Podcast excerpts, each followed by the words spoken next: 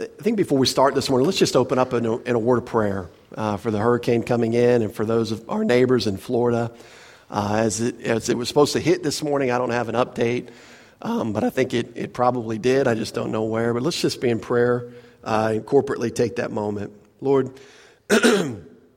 we do lift up our neighbors in Florida, and we just can't even imagine what they're experiencing right now and what they're going through. Lord, we can't imagine the potential devastation that's going to be left after the storm, which will require rebuilding and moving forward with their lives. Lord, so we just pray for them this morning. We just want to lift them up and pray for their protection. We want to pray for just a minimizing of the damage of their property and personal property, Lord, but also the strength and encouragement that only you can provide after the storm. And so we lift them up to you. We pray for our own area this week as many things can happen off of the tail end of one of these storms. But we also pray for our protection and wisdom as we seek to protect our family and those that we love as well. So we recognize this is bigger than us, and in that way we're grateful because we're forced to depend upon you. And so it's in Jesus' name we pray. Amen. You know, we've really been covering a pretty deep doctrinal section in the book of Romans, but I want to encourage you to hang in there because this is also one of the most practical sections in all the Bible. Practical as it relates to how you live your Christian life on a day-to-day basis.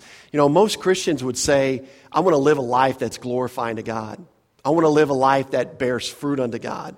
I want to live a life that he is going to state to me when I appear before him at the judgment seat of Christ, well done, good and faithful servant. That's what we all want, isn't it? I mean, isn't that what we want out of our Christian life? And so this right here, this theological truth is, again, God getting behind the kitchen window, so to speak. He's letting you inside the kitchen, behind the curtain, to show you what he's done, not only to save you from the penalty of sins. We've covered that in the first 5 chapters of Romans. But now he's telling you what he's done to save you from the power of sin in your daily life. And you know what? That hits us on Monday afternoon, doesn't it? That hits us on Sunday afternoon. In fact, if we're honest, sometimes it hits us on the parking lot on the way out of church on Sunday when our kids are misbehaving, we react in anger and yell at them. We need deliverance from the power of sin. If we don't get that, we'll destroy our lives. We'll leave a mass carnage in our wake as believers. We'll destroy relationships. We'll destroy fellowship with other believers. We'll complain. We'll gripe. And we will never experience the abundant life that God has in store for you and me. And so as we've looked at this idea, there are 2 lessons that every one of us, and this is a repeat if you've been here the last couple of weeks, but if not, welcome to the 2 lessons that we need to learn. The first one is very important. In fact, it's kind of like Mr. Miyagi. If you don't have the first one down, just when you get to number 2, just read rule number 1 again. Read that first lesson because everybody on this earth needs to realize they cannot save themselves. You know, it doesn't take much to realize that we're not good enough to get to heaven, that nobody's perfect. Everyone will admit that. You can take the most sinful person on the street who's just enjoying sin and say, oh, yeah, I'm not perfect. And what will the follow-up comment be? But nobody is, right? We all recognize that nobody's perfect. And to get to heaven, you got to be perfect. To get to heaven, you have to have a righteousness equal to God's righteousness. To get to heaven, you have to have somebody or someone willing to pay your sin debt, your penalty, which is death. See, the good news and the lesson that we can learn from the Bible, the first 5 chapters of the book of Romans, is something called the gospel. The gospel involves a person and his work. Jesus Christ died for our sins and rose again. And so we need to realize we can't save ourselves. But you know what? The good news is God has sent a deliverer. God has sent someone who can save you. His name's Jesus. He paid the penalty that you deserve. And if he paid it, what penalty is left for you to pay? No, nothing.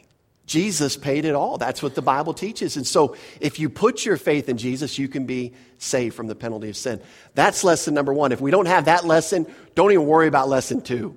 Just go back to lesson 1 until that makes sense and until you've personally put your faith in Jesus as your personal sin bearer. And the good news is he didn't stay dead. He rose from the dead. God accepted his sacrifice on your behalf. Will you accept his sacrifice on your behalf by putting your faith in him alone? But this is a lesson, the second one, that many of us need to learn in the Christian life. And that is this: you cannot live the Christian life. And if you have lived the Christian life for any amount of time, you know this is true. Because the things that you want to stop doing, many times you can't stop doing. In fact, given the perfect set of circumstances, we could say that you always respond this way. When life circumstances begin to squeeze you, how do you respond? Do you respond by trusting the Lord? Or do you react to the circumstances? Do you react to people causing negative circumstances? Do you get angry? Do you shut down? Do you run away? Do you fight? How do you respond to circumstances? We see this. And the thing that we need to realize in our Christian life is this: in the same way that God wanted to save you from the penalty of sins, he wants to save you or deliver you from the power of sin. And guess what? The deliverer for both is the same man, Jesus Christ. And so where we've been talking through the first 5 chapters of the book of Romans about Jesus dying for your sins, what we're talking about in Romans 6 is a little distinction. And that is this: you died with Christ to sin. That's the distinction we're making. Jesus died for your sins all by himself. He paid that penalty all by himself. But when we get to Romans 6, we see that God identified you with Jesus Christ. He took you out of Adam when you put your faith in Christ. He birthed you again into Christ, and he did that for a reason. We've seen that in Romans 6. If we can just go to the text real quick, you'll see this, that one of the first things that he wants us to know is in verse 3, that you were baptized into Christ Jesus. Why? So that you could be identified or baptized in his death, his burial, and resurrection. That's why God did it. That's why he identified you. And you say, well, that doesn't mean anything to me. It should, because when you go to the end of verse 4, there's a very practical reason why he did this. Look at that last phrase. Even so, we should also walk in newness of life. And then the light bulb should go off and say, that's how I live the Christian life. See, God went through all of this, identifying you in the death, burial, and resurrection of Christ, so that you could live a pleasing life to him on a moment-by-moment basis. The second thing he wants you to know, and we had talked about in Romans 6, these key words: no, no, no. Verse 3, you're going to see the word no. Verse 6, you're going to see the word knowing. Verse 9, which we'll get to today, you're also going to see the word knowing. There are things that God wants you to know, because if you don't know them, you can't benefit from them. If you don't know them, you can't count on them, which is what he's going to tell us to do in verse 11. And so what's the second thing he wants you to know in verse 6? He wants you to know that your old man was crucified with Christ. When he identified you in the death of Jesus Christ, he crucified who you were in Adam, and he placed you into Jesus Christ. That old identity in Adam no longer exists. John Clark in Adam no longer exists. But he also did it for another reason. Go on in verse 6. That the body of sin might be done away with. Although we were crucified and our old identity in Adam doesn't exist, we still have indwelling sin with these human bodies. You know, I've used this example before, but it's not like he took you out of Adam and then changed your body. You still, with this human body, have indwelling sin. That's what Romans 6:6 is talking about, this body of sin. And remember that definition, be done away with. It doesn't mean annihilated or destroyed. It's still very, very much present, but it's been put out of business. You don't have to keep it in business by presenting yourself to sin. When sin says, get angry, you don't have to say, okay. When sin says lust, you don't have to say, okay, sure, let's do that. When sin says get anxious, we don't have to say, sure, let me stew in my anxiety for a couple of hours and worry about everything I can worry about. We're freed from that. We're freed from the dominion of sin through the work of God when he identified us with Christ in his death, burial, and resurrection. Again, notice the practical outcome in verse 6, that the body of sin might be put out of business. And look at that next phrase, that we should no longer be slaves to sin. Now, what does that imply? That before you were saved, you were a slave to sin. That is the truth of the matter. You may have thought you had freedom in the things that you decided to do. You may have thought that you could have chosen to do right and chosen to do wrong, but God said, That's not true. When you were unsaved, you were a slave to sin. And you know what? Believers, even though we're in Christ, even though we have all these resources, even though God did all this stuff behind the scenes, identifying you with Christ and placing you in and identifying you with his death, burial, and resurrection, we can still present ourselves to sin and practically be its slave. We can still have sin reign in our mortal bodies. And so the question becomes is if God has got a solution, don't you want to avail yourself to that? Or do you like failing? Do you like struggling in life? Do you like making the same mistakes over and over? If I gave you the assignment to dig a hole, would you want me to give you a toothpick or a pickaxe? And yet many people are living the Christian life digging with a toothpick, trying to overcome sin in their own strength. If I sent you on a mountain hike, would you want flip-flops or hiking shoes? I mean, the analogies can go on. And yet many people, when trying to live the Christian life, leave on a Sunday with a toothpick in their hand and flip-flops on their feet and say, let's go, I'm going to duke it out with sin this week. You will lose. You will lose. You cannot live the Christian life in your own strength. You need God's provision. You need God's deliverer. And that's what Romans 6 is all about. See, in Romans 6:7, as we lead into today, said this, for he who has died has been freed from sin. And we used the example last week in the days of the Civil War, if a slave who had been a slave all of his life received word that President Lincoln had signed the Emancipation Proclamation, and yet he continued to go out to the cotton fields day after day, even though it was true that he was free and he was no longer a slave, he wasn't benefiting from that truth. And see, many Christians don't know that you've been freed from sin. You've been freed from sin's dominion. Why? Because you're a great person and you promised to stop sinning? No, because of what God did by identifying you with Jesus Christ. You died with Christ to sin. You're free. We need to start walking in light of that truth. We need to start benefiting from that truth. Take the pickaxe with you out into your daily life, the pickaxe that God has provided, and leave the toothpick at home. Quit depending on the toothpick.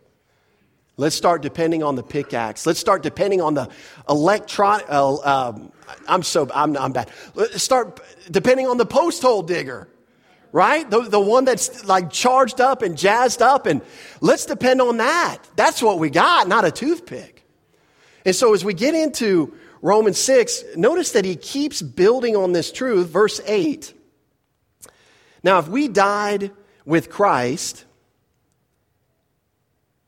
we believe that we shall also live with him.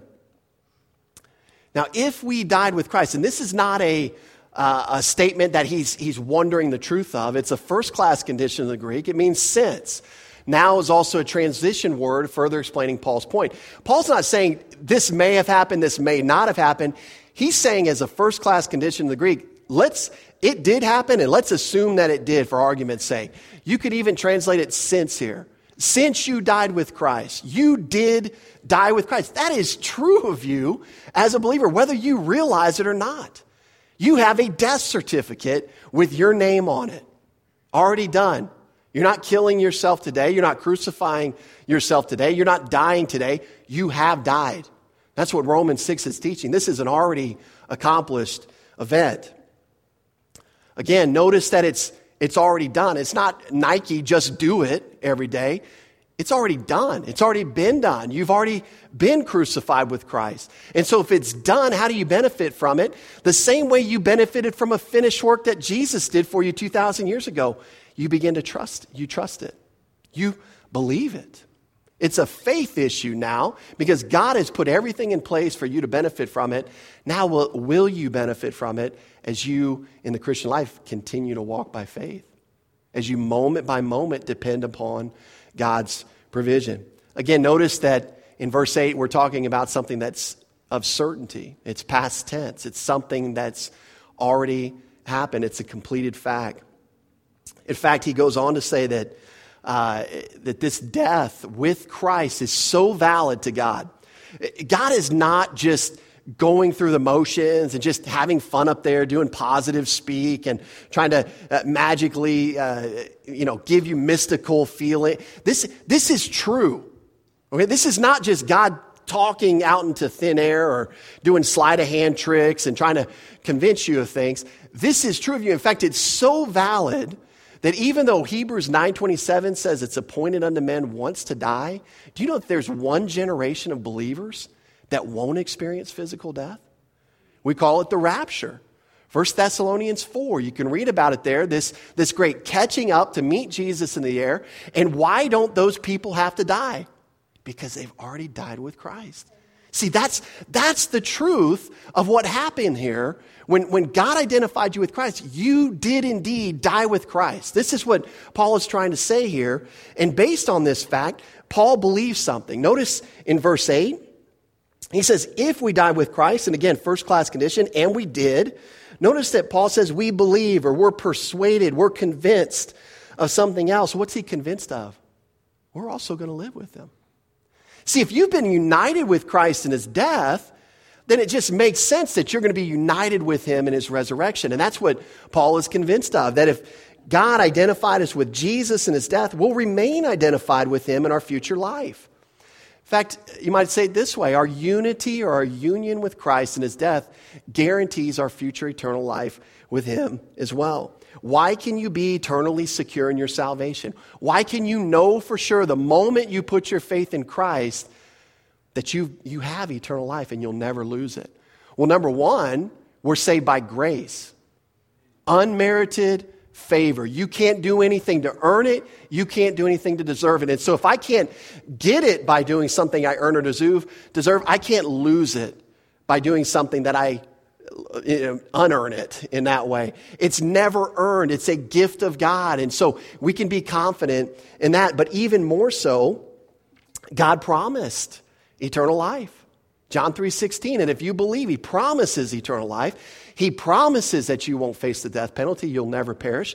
That's all part of it. But you know what? Even more than God's promise, there's a basis for which God can make these promises. And you know what? It happened 2,000 years ago when the Son of God went to a hill called Golgotha and he died for your sins and he rose again. This is why God can promise.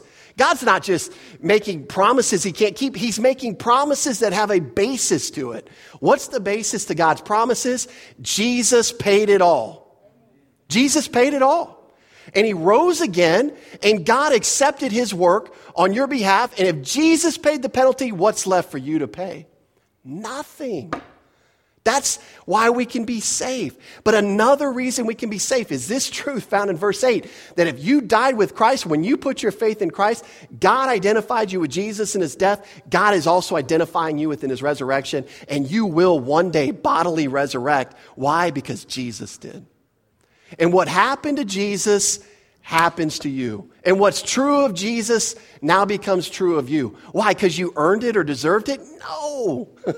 You never earn it or deserve it, because God purposed in his heart that when you put your faith in Christ, he would put you in Jesus Christ.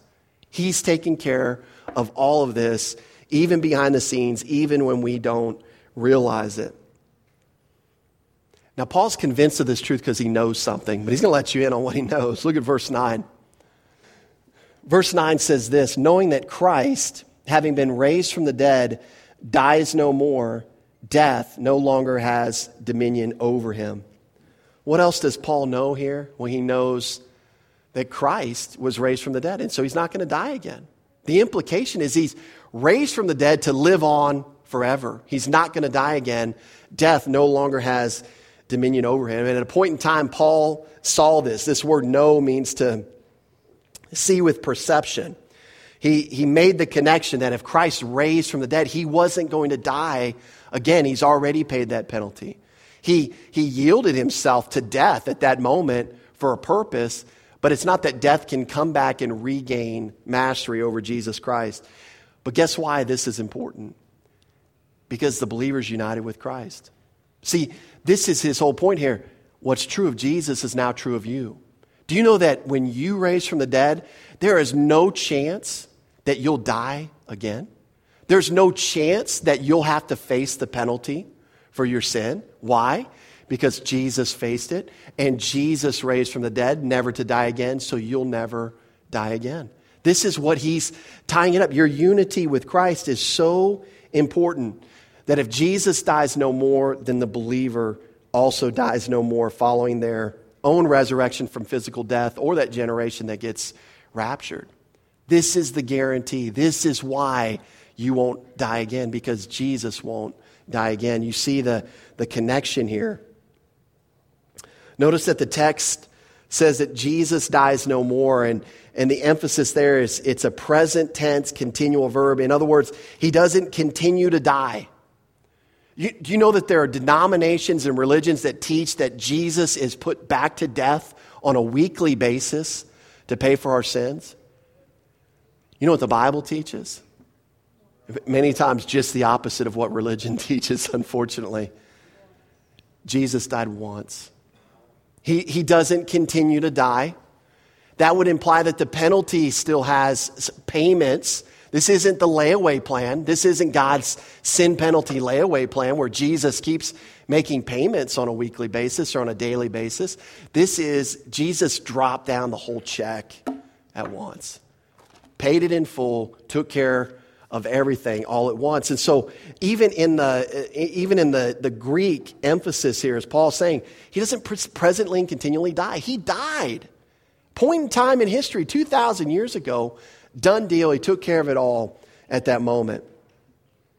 Now, when Jesus submitted to his death on the cross, he submitted to death's authority or dominion. And at that level or at that moment, death reigned. Death had dominion. But I love it because death didn't keep its dominion. In fact, what happened 3 days later after Jesus died? He conquered death. Death no longer had dominion over him due to his resurrection. And what we're going to see is that when Jesus did this, not only was he submitting to die for our sins, which we talk about a lot here, and rightfully so, but in this section, we're going to see that Jesus died unto sin, singular, source. The sin nature, you might call it, the indwelling sin, the power of sin that resides in our mortal bodies. Jesus not only died for our acts of sin and the penalty of sins, plural, but he died to sin. And there's a reason that he did that, and it's to change our relationship going forward to sin indwelling in us. Our relationship to sin is completely different than it was the day before you put your faith in Christ.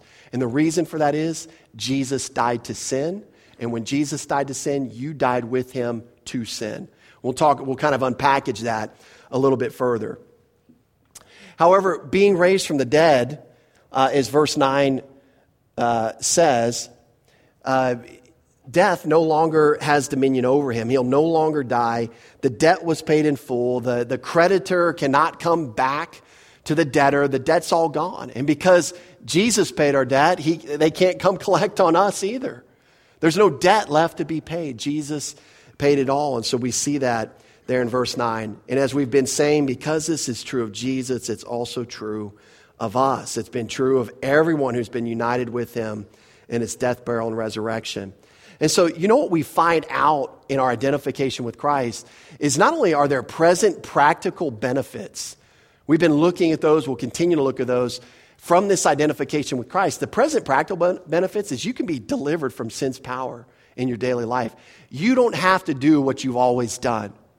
You don't have to fail the way you've always failed. You don't have to struggle the way you've always struggled.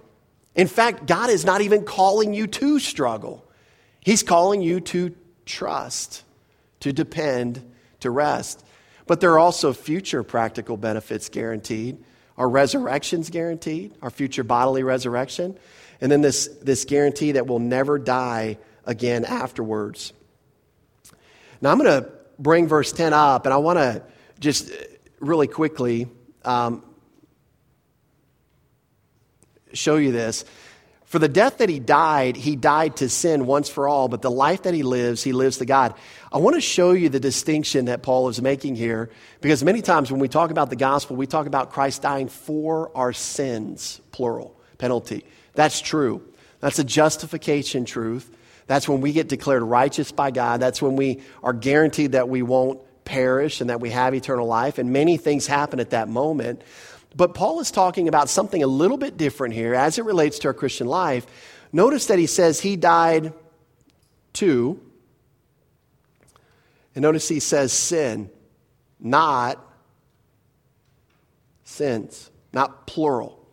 Died to sin. And so when he's here in verse 10, he's talking about the source of sin, the sin nature, indwelling sin. Christ died to, if you want to say the sin nature or indwelling sin. We're talking about a different aspect of his work. We want to definitely keep clear the first aspect of his work, that he died for our sins, paying the penalty. But we don't want to miss that second aspect, because that is God's key to giving you the pickaxe for the Christian life. That your relationship to sin has changed because Christ's relationship to sin is what it is. He's separated from it.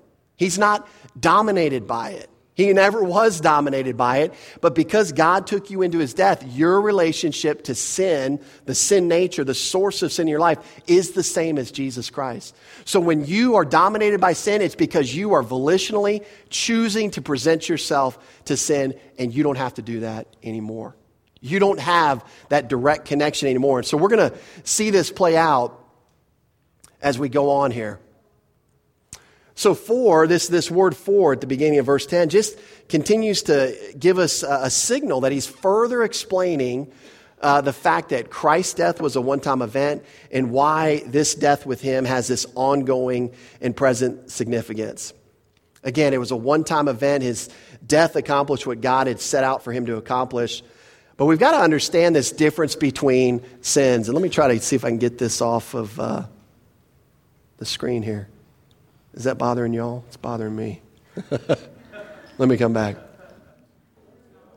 That's okay. Technology's easy. Here we go. We're back at it. But you know, with verse 10, it's whoa. I see it, but y'all don't see it. I just messed you up, John. Man, this is really cool. I wish y'all could see this now. No, I'm kidding. Now let's just keep going. We'll just teach. We won't see it here for a second. So it's important to know when we talk about Christ's relationship to sin, the power of sin, sin's nature, he was never connected to the sin nature. In other words, Christ never had a sin nature. Okay? He's unique in that way. He didn't have a sin nature, nor was he under sin's dominion like it could be said of us. Now, that was our inheritance, unfortunately.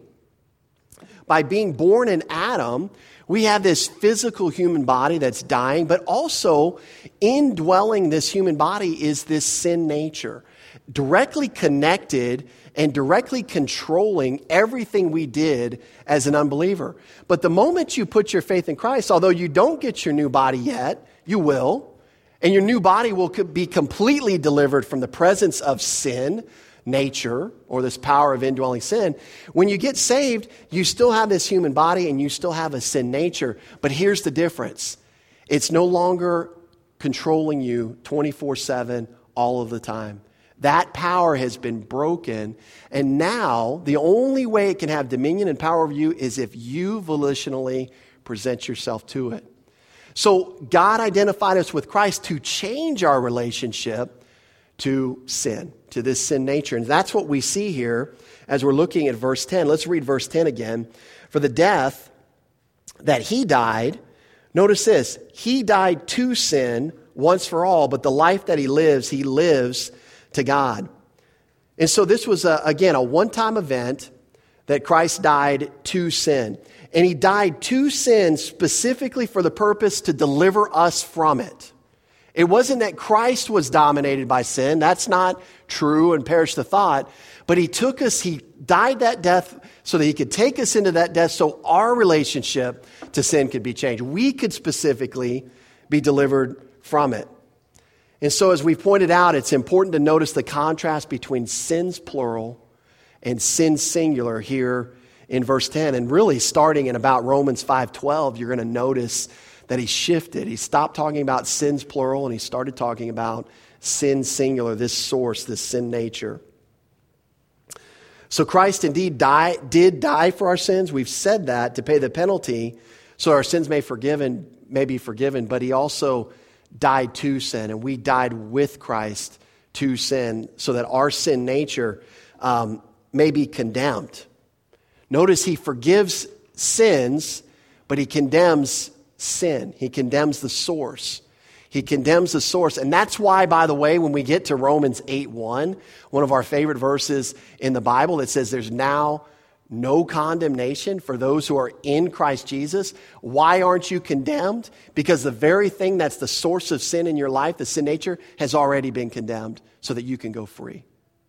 That's why you're not condemned. God has condemned sin in you. And so we see that in our death with Christ. And then he says this, in contrast to the finality and completion of his death, look at verse 10. The death that he died to sin once for all. There's a finality and completion to that. But notice that next phrase, the life that he lives to God. There's a continual living component here. In fact, we see in the Amplified Version, it says that Jesus, or he, lives in unbroken fellowship with God. So not only does he live, but Jesus' life right now is directed with the purpose, he's living unto God the Father. And see, here's what he's about to say. Guess what? God wants the same for you too. That's what he's about. Look at likewise in verse 11. Just like Jesus, his relationship to sin is not in a controlling manner anymore. And just like he's presently living unto the Father, likewise, that's what God wants for you. That's exactly what God wants for you. He wants the same thing. And so, as we said before, the believer does not need to die or crucify themselves to sin every day. That's not the message of the Bible. The message of the Bible is you have been crucified already, past tense. Now, what do you do every day? Well, Romans 6:11 is going to tell you what to do every day. You are to count on that truth by faith. And you know what? That may, if this is a new concept to you, if you try to start doing that today and start to try to follow God's word in this essence, you know what? You may be counting yourself dead to sin and alive unto God 1,000 times a day. Because every time something comes up, you're going to go back to this truth. But God is doing this, or God has done this, and now everything's in place. And we've talked about, we joked last week because Robert mentioned it when he was leading singing about this subjunctive mood that we keep seeing in Romans 6, this idea that it's everything's in place to probably happen, but it's not a guarantee. And the reason it's not a guarantee is this. Can you guarantee me, you want me to just unplug it? Okay. Can you guarantee me that you're going to walk by faith every moment of the day? And if you could, then you're going to benefit from God's work. You're going to benefit from God's provision. It's going to start to become very practical in that way. And so as John's reading this, it comes with a perfect time because I've got an illustration to read to you. You know that there was a man, some of you may have heard this story before, but there was a Japanese soldier. His name was, his last name is Onoda. Hiroshi Onoda was his name. And do you know that he continued fighting World War II 29 years after the war had been officially declared over? And the way that worked is Onoda was commissioned by some of his commanding officers to an island in the Philippines. And this happened December 26, 1944. And the orders from his commanding officer was simple. They told him, you are forbidden, absolutely forbidden to die by your own hand. It may take 3 years, it may take 5, but whatever happens, we'll come back for you. Until then, so long as you have one soldier, he had a group of men under his command, you are to continue to lead him. You may have to live on coconuts. If that's the case, then live on coconuts. Under no circumstances are you to give up your life voluntarily. And you're to go and commit guerrilla warfare tactics on the inhabitants of that island. Well, Onoda didn't know, but he went in, they dropped him off on the island, he began following orders. He didn't know that 9 months after he was dropped off, that Japan had been hit by 2 atomic bombs at Hiroshima and Nagasaki, he had not gotten that word, and that they had subsequently basically bowed out of the war a month later. And so the war was over, and yet here's Onoda out into the forest. Well, these islanders got sick of these guys taking out their farmers and taking out people that they love. So they tried to drop leaflets all over the forest saying, hey, the war's over. Just come out. Like, go home. Quit killing people. The war's over. But these guys would get the leaflets. So notice, especially, they look at the leaflets and they say, oh, this is Allied propaganda. They're trying to get us out because we're doing such a good job. And so they ignored the leaflets and kept going about their guerrilla activities. Year after year, as they killed more and more people on the island, the islanders began to drop leaflets, this time from planes. They were renting planes and dropping leaflets all over the forest to tell them the war is over. Stop fighting. Come out. You can go home now. And every time they got a leaflet, they didn't believe it. Later, delegates were sent from Japan into the forest, calling on loudspeakers and bullhorns, saying, the war is over, Onoda, come home. And he wouldn't believe it. He thought everything was a propaganda. Until one day, it's a really funny story. There was a college student in 1974. Now remember, World War II ended in 1945. 29 years later, 1974, a college student in Japan by the name of Suzuki decided he was going to travel the world for the year. He had three things on his bucket list. One was to find Onoda. The second was to see a living panda. And the third, a little bit more reasonable, he was looking for the abominable snowman. So, but you could see the level of interest this guy had. You know, he's just going out on an adventure. This college student found Onoda. And he tried to convince him and show him that the war was over. He could come home. And Onoda said, no, I've got my orders. And by this time, all of his men had died, and he was the only one left in the forest still carrying out guerrilla warfare tactics when he could. And so finally, this young college student couldn't convince him, traveled back to Japan, and he found one of his commanding officers who was still alive, retired, working part-time at a bookstore.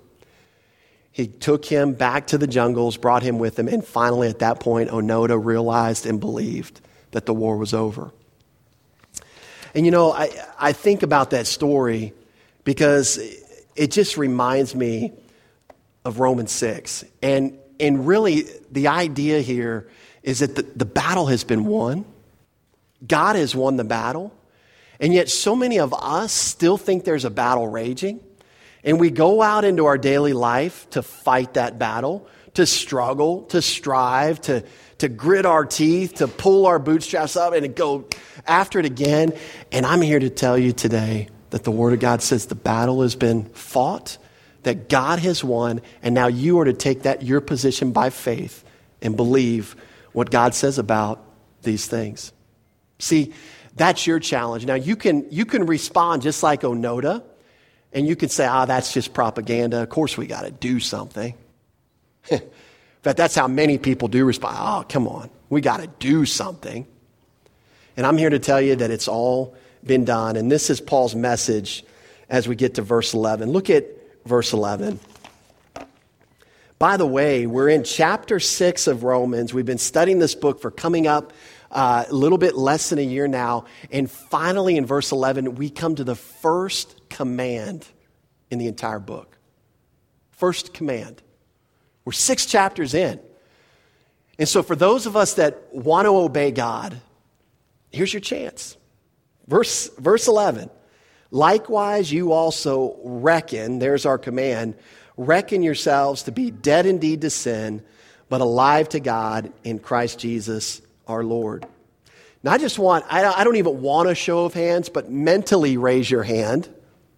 We don't have to physically raise it. How many of you obey that command on a daily basis? How many of you even knew it was in the Bible? And if we did raise our hands, I would imagine that it would be a little sparse in the audience because unfortunately, this is not how we naturally think.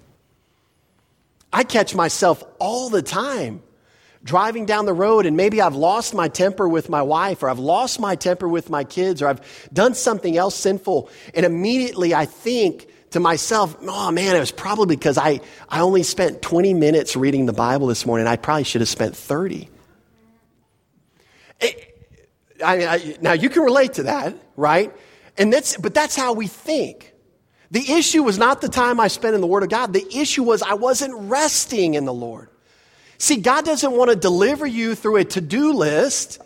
He wants to deliver you through a person, and that person has a name, and that person did something incredible. He identified you with the death, burial, and resurrection of Jesus Christ, and I wasn't counting on that. I'm trying to dig my hole in my Christian life with a toothpick. And then I wonder why my toothpick keeps breaking. I wonder why I'm not getting very far. Man, this is crazy. I leave it a day later, water comes in, blows back over my hole. Man, I got to start all over. And I just keep after it with this toothpick. And that is the mindset. So Paul is going to say, count on it. Reckon on it. This is a faith word. This isn't a one-time faith word, oh, I just reckon, and now I'm just going to live a perfect spiritual life. This is a moment-by-moment dependence, and does that surprise you that God set it up that way? No, because Christianity is not a list of do's and don'ts. It's not about coming to church. It's not about dressing up. It is about a living, vital, intimate relationship with the Creator of the universe, and guess what? He wants to spend time with you. And guess what? He wants you to depend upon him. Just like we did when we were little kids. I mean, you remember how it was. I mean, you took your parents by the hand, and when you were scared, you ran into their room and you slept with them. And when you were hungry, you went to them to get the food off of the top shelf. You depended upon them. You trusted them. Well, you didn't always do what they told you to do, but many times you did do what they told you to do. And just like a little kid has that childlike faith, don't be that independent teenager of a Christian that says, I got this, God. I don't need you. I can take care of it myself. I got my toothpick. Just get out of my way. You know, and many times that's how we live the Christian life, just like an independent teenager who doesn't know any better. And God is saying, no, go back to when you were 2 years old, when you took my hand to cross the street, when the cloud started and the thunder rolled and you came and jumped into my bed because you knew I would protect you. And that's the kind of relationship that God wants us to have with him. You know, the word reckon translates the same word that's used 11 times in chapter 4 of Romans. Remember in chapter 4, this word was used of how God counted something to be true, how God wrote. It's an accounting term. It's, you take out an accounting ledger and when you put a deposit in, you write it down. So you remember you've got it, you benefit from it. God used this as an accounting term to say, this is where I reckoned or counted righteousness. I wrote it down to your account. And you remember what the condition was to get righteousness written on your account? It was faith. It was faith in Christ. The moment you believed in Jesus Christ, you had righteousness written to your account. Now, God is giving you the pen. God wants you to start to count on his provision for you for deliverance from sin's power. And the question is, what are you going to do with that pen? You just going to hold it and look at it? You're going to put the lid back on? You're going to put it aside? You're going to put it in a desk drawer? Or are you going to start taking the pen that God gives you, or are you going to start moment by moment writing it down, counting upon it, trusting in God's provision? See, it's a faith. This is a faith issue. And this is why all the way back in Romans 1, he says, not only you saved by faith, but the just shall live by faith. This is not a one-time event we're talking about. Salvation, justification is a one-time faith event. The moment you transfer your faith to Jesus Christ, you're saved. Sanctification is an ongoing faith, reliance upon God and his provision to deliver you from sin's power. What are you going to do with the pen? Are you going to write it down? Are you going to start counting upon that in your daily life? Or are you going to still count on your quiet time? Now, I've been hard on quiet times the last couple weeks. And I'm not saying don't read your Bible. Please don't misunderstand me. I'm not saying don't pray. I'm not saying, well, that's another topic. But some people depend on accountability partners. I might be saying don't have accountability partner. That's a whole nother sermon. But I'm not saying that some of these things are good. Of course we want to read our Bible. We want to learn about God. But if you're depending on the amount of time that you spend in the Bible to deliver you from sin's power, you're depending on the wrong thing. God is not a distant God. Here's the list. Just follow that. You'll be okay. No, God is an intimate, personal God. He wants to deliver you from sin's power. He wants your dependence upon Him, not on your list. And it's so crazy how religion can distract us and how legalism can distract us and how legalism can lead us into being dominated by sin. And because we read an hour today and we still sin, then if we read an hour and a half tomorrow, we won't sin. That's a lie from the devil. That's a lie from the pit of hell. That's a lie from your sin nature. The sin nature wants to keep you busy and busy and busy and busy, anything but depending upon Jesus Christ. Anything. Give me anything but Jesus Christ. The sin nature will take that every time because he knows apart from him, you've got no power. You've got no strength. And that's why Galatians 2:20 says, the life I now live in the flesh, I live by faith in the Son of God. It's a person who delivers you, not a list of do's and don'ts, not your method of overcoming sin, not your strategy, your cleverly devised fables, not the latest bestseller at the Christian bookstore to tell you how to overcome sin. Jesus Christ, a person. Just don't forget that. I mean, isn't that true? I mean, when we share the gospel, who do we not want to forget? It's like when we do it at the fair. How are you saved? Why would God let you in? We ask people. And they say, well, because I go to church and I try to keep the 10 commandments and I give money and I do this. And then we say, well, what about Jesus Christ? Oh, yeah, him too. No, not him too, him only. And if you can remember that for your Christian life, you're going to be a lot farther along tomorrow than you were today.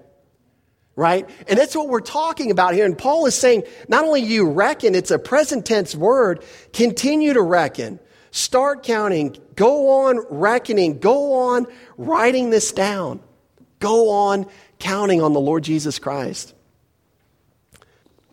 As the great theologian Carl Green would say, there's a lot more still to be said, but we're going to end it right there today. But I want to encourage you and challenge you at the same time. You know, you've got a week coming up, and my guess with this storm coming is that we're going to face some level of trials, some level of disruption in our schedule this week. That's my guess. I'm not a prophet, but it just kind of seems that that's the way it's going. So instead of approaching this week and getting, as an old coworker, Southern coworker used to say, she used to say, don't get wrapped around the axle, you know, And so many times we get wrapped around the axle with life circumstances. So instead of doing that this week, instead of thinking about all the things that you need to do, should do, probably ought to do to be a good Christian, which so many people, that's how we live the Christian life as to what we think we should be doing to be a good Christian. Instead of that, I want you to simply back up this week. I want you to simplify your Christian life. I want you to take Romans 6:11, and I want you to say, Lord, I want to obey that command this week. I want to begin to count on you that I have died to sin and that I'm alive unto God. And the life that Jesus lives to the Father is the same life you have designed for me to live. That's a faith challenge to you. I'm not asking you to believe God to move a mountain. I'm just asking you to believe what God wrote in his word, right? And allegedly, that's why we're here, to learn God's word and to believe God's word and to apply God's word. And so I'm challenging you this week. And you know what?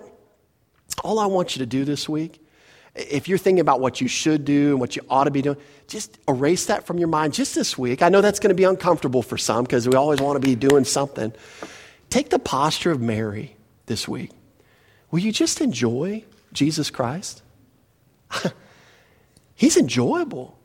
He's incredible. Would you just rest in what he's done for you and just rejoice in that this week? And I think you'll be surprised, because as you do that and as you have this unhindered fellowship, as you're living unto God, there's going to be opportunities probably for you to respond to him in what he wants to do in and through you. But it's always about what he wants to do in and through you, not what you decide you think you ought to be doing and you should be doing.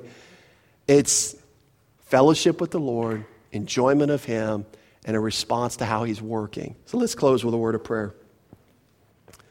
Lord, I do thank you for your word. And Lord, just we beg of you this week. We want to, by faith, just rest in your provision for deliverance from sin's power. We know that that would revolutionize our lives. It would revolutionize our relationships, not only with you, but with others.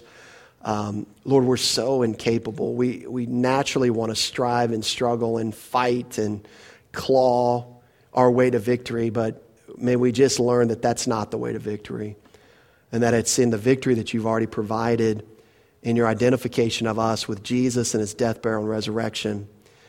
And so we just look to you this week. We want to see that made practical in our life, and so we trust you to do that. In Jesus' name we pray. Amen.